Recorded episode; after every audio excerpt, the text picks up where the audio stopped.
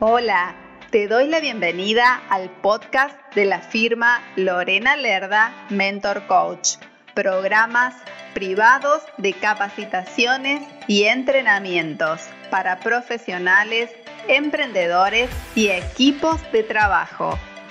Te invito a visitar mi sitio web www.lorenalerdamentorcoach.com para más información. Comencemos.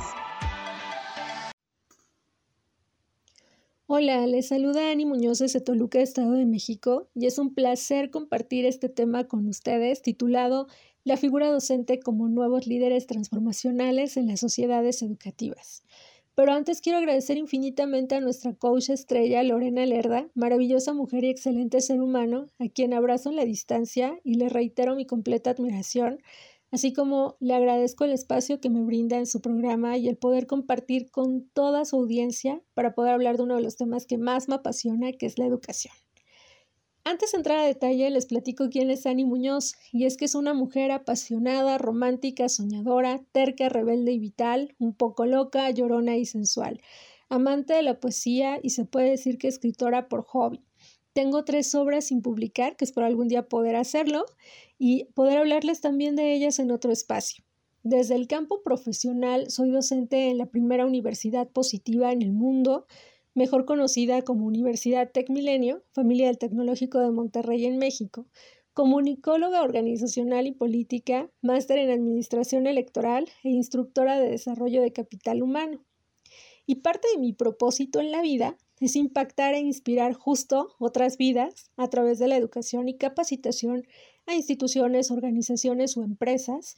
para transformar de manera positiva sus vidas y juntos lograr ser nuestra mejor versión, desarrollando e impulsando el talento dentro de un ecosistema de bienestar desde estos tres ejes que se han vuelto fundamentales en mi vida, que son la educación, la comunicación y el desarrollo del capital humano. Pero vaya,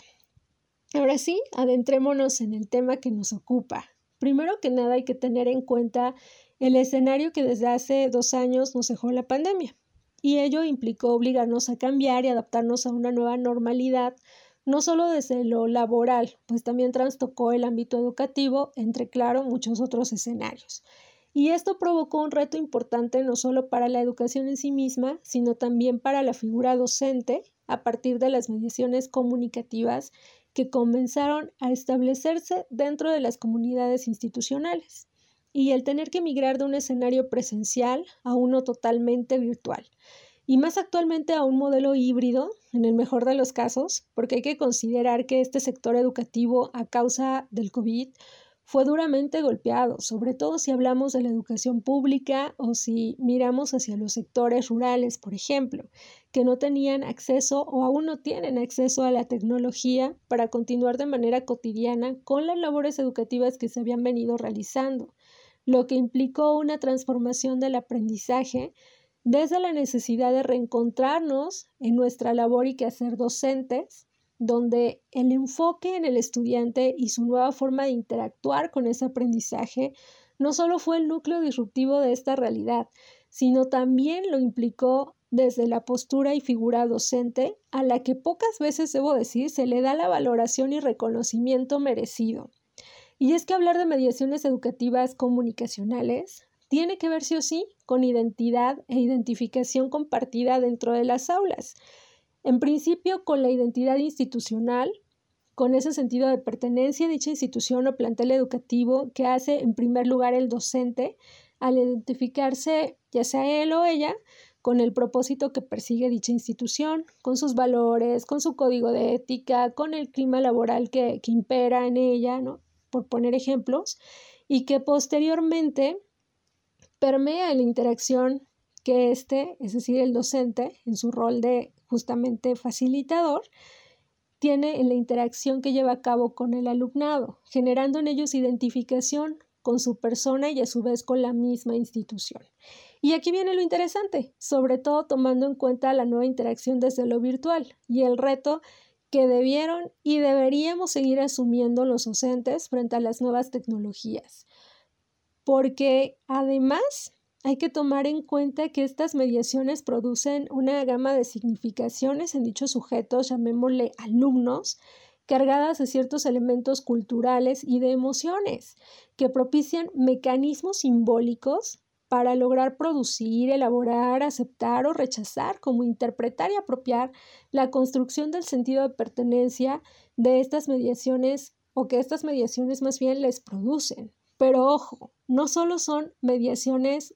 en la transmisión de conocimiento, de contenido temático que se les, valga la redundancia, que se les transmite, sino también de construcción de su realidad, del mundo laboral que les espera fuera,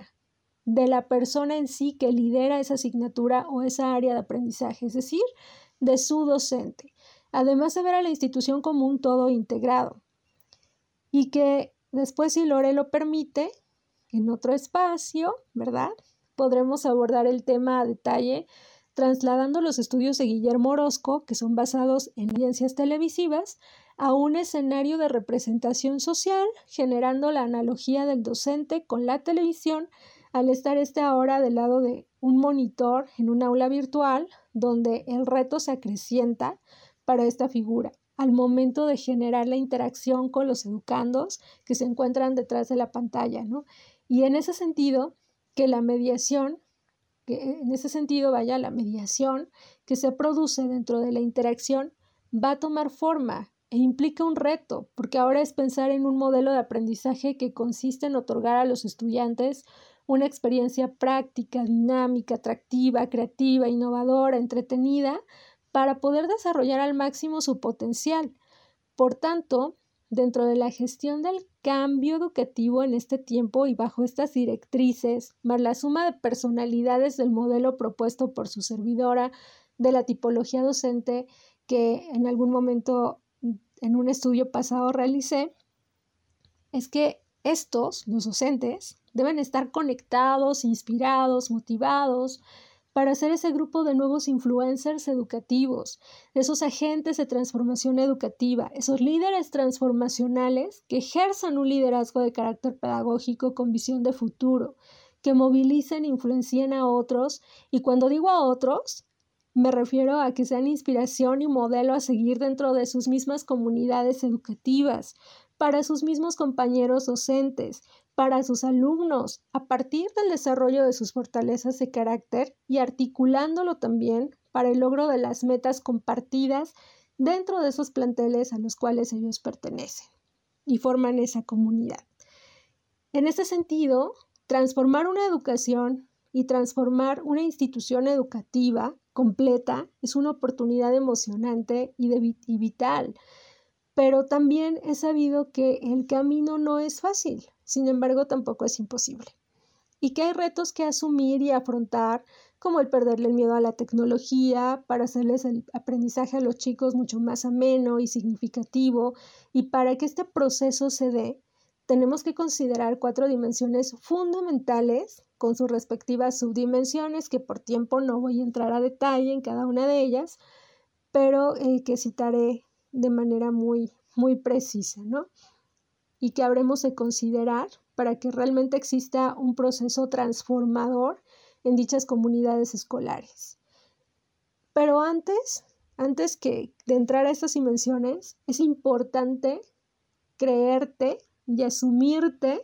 ¿no? Tú, docente que me escuchas, profesor, profesora que, que, nos, que nos está sintonizando, creerte y asumirte como líder, como agente de cambio en tu comunidad educativa y tomar en cuenta ahora sí estas dimensiones. La primera tiene que ver con liderazgo y política, con visión para el cambio, planificación estratégica, cultura y mejora continua como participación enseñanza y aprendizaje. Y acá, al igual que las organizaciones donde el colaborador debe ir al centro, también el alumno, en conjunto con el aprendizaje, deben de estar en el centro,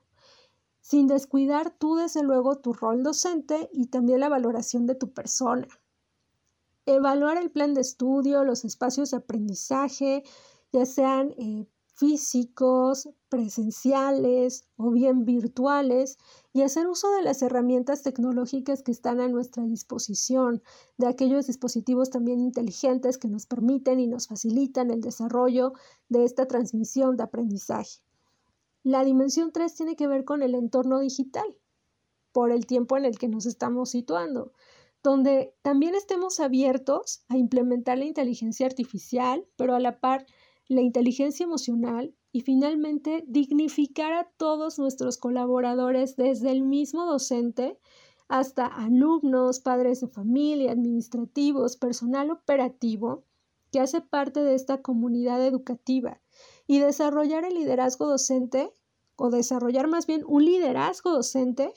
que sea no solo un líder que inspira, a sus alumnos, sino que también transforma escenarios y realidades a lo mejor poco favorables, que transforma obstáculos y retos en ambientes dinámicos y divertidos para el aprendizaje a partir de las tecnologías y de estos dispositivos inteligentes que nos facilitan el aprendizaje. Del uso de las tecnologías de información, del desarrollo de nuestras aptitudes y habilidades para el futuro y desde luego a partir de un aprendizaje también socioemocional. Pues finalmente, eh, una vez expuesto lo anterior, recordar que parte de nuestra misión como docentes, independientemente del plantel educativo al que pertenezcamos o pertenezcas, yace en empoderar a cada estudiante en el planeta y transformar al mundo en su mejor versión. Y pues nada,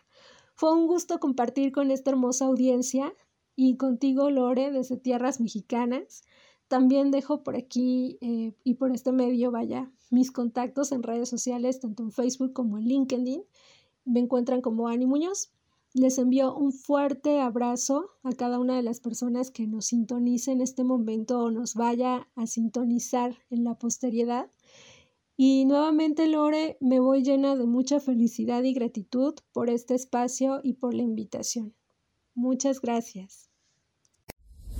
Gracias por escuchar este podcast. Te invito a visitar mi sitio web para que conozcas las distintas propuestas de capacitaciones y entrenamientos, sesiones y asesorías. Te invito también a seguirme en mis redes sociales. Me encuentras a través de los enlaces de mi sitio web. Puedes escribirme a mi correo electrónico info arroba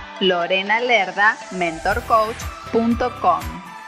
Nos encontramos en el próximo episodio. Muchas gracias.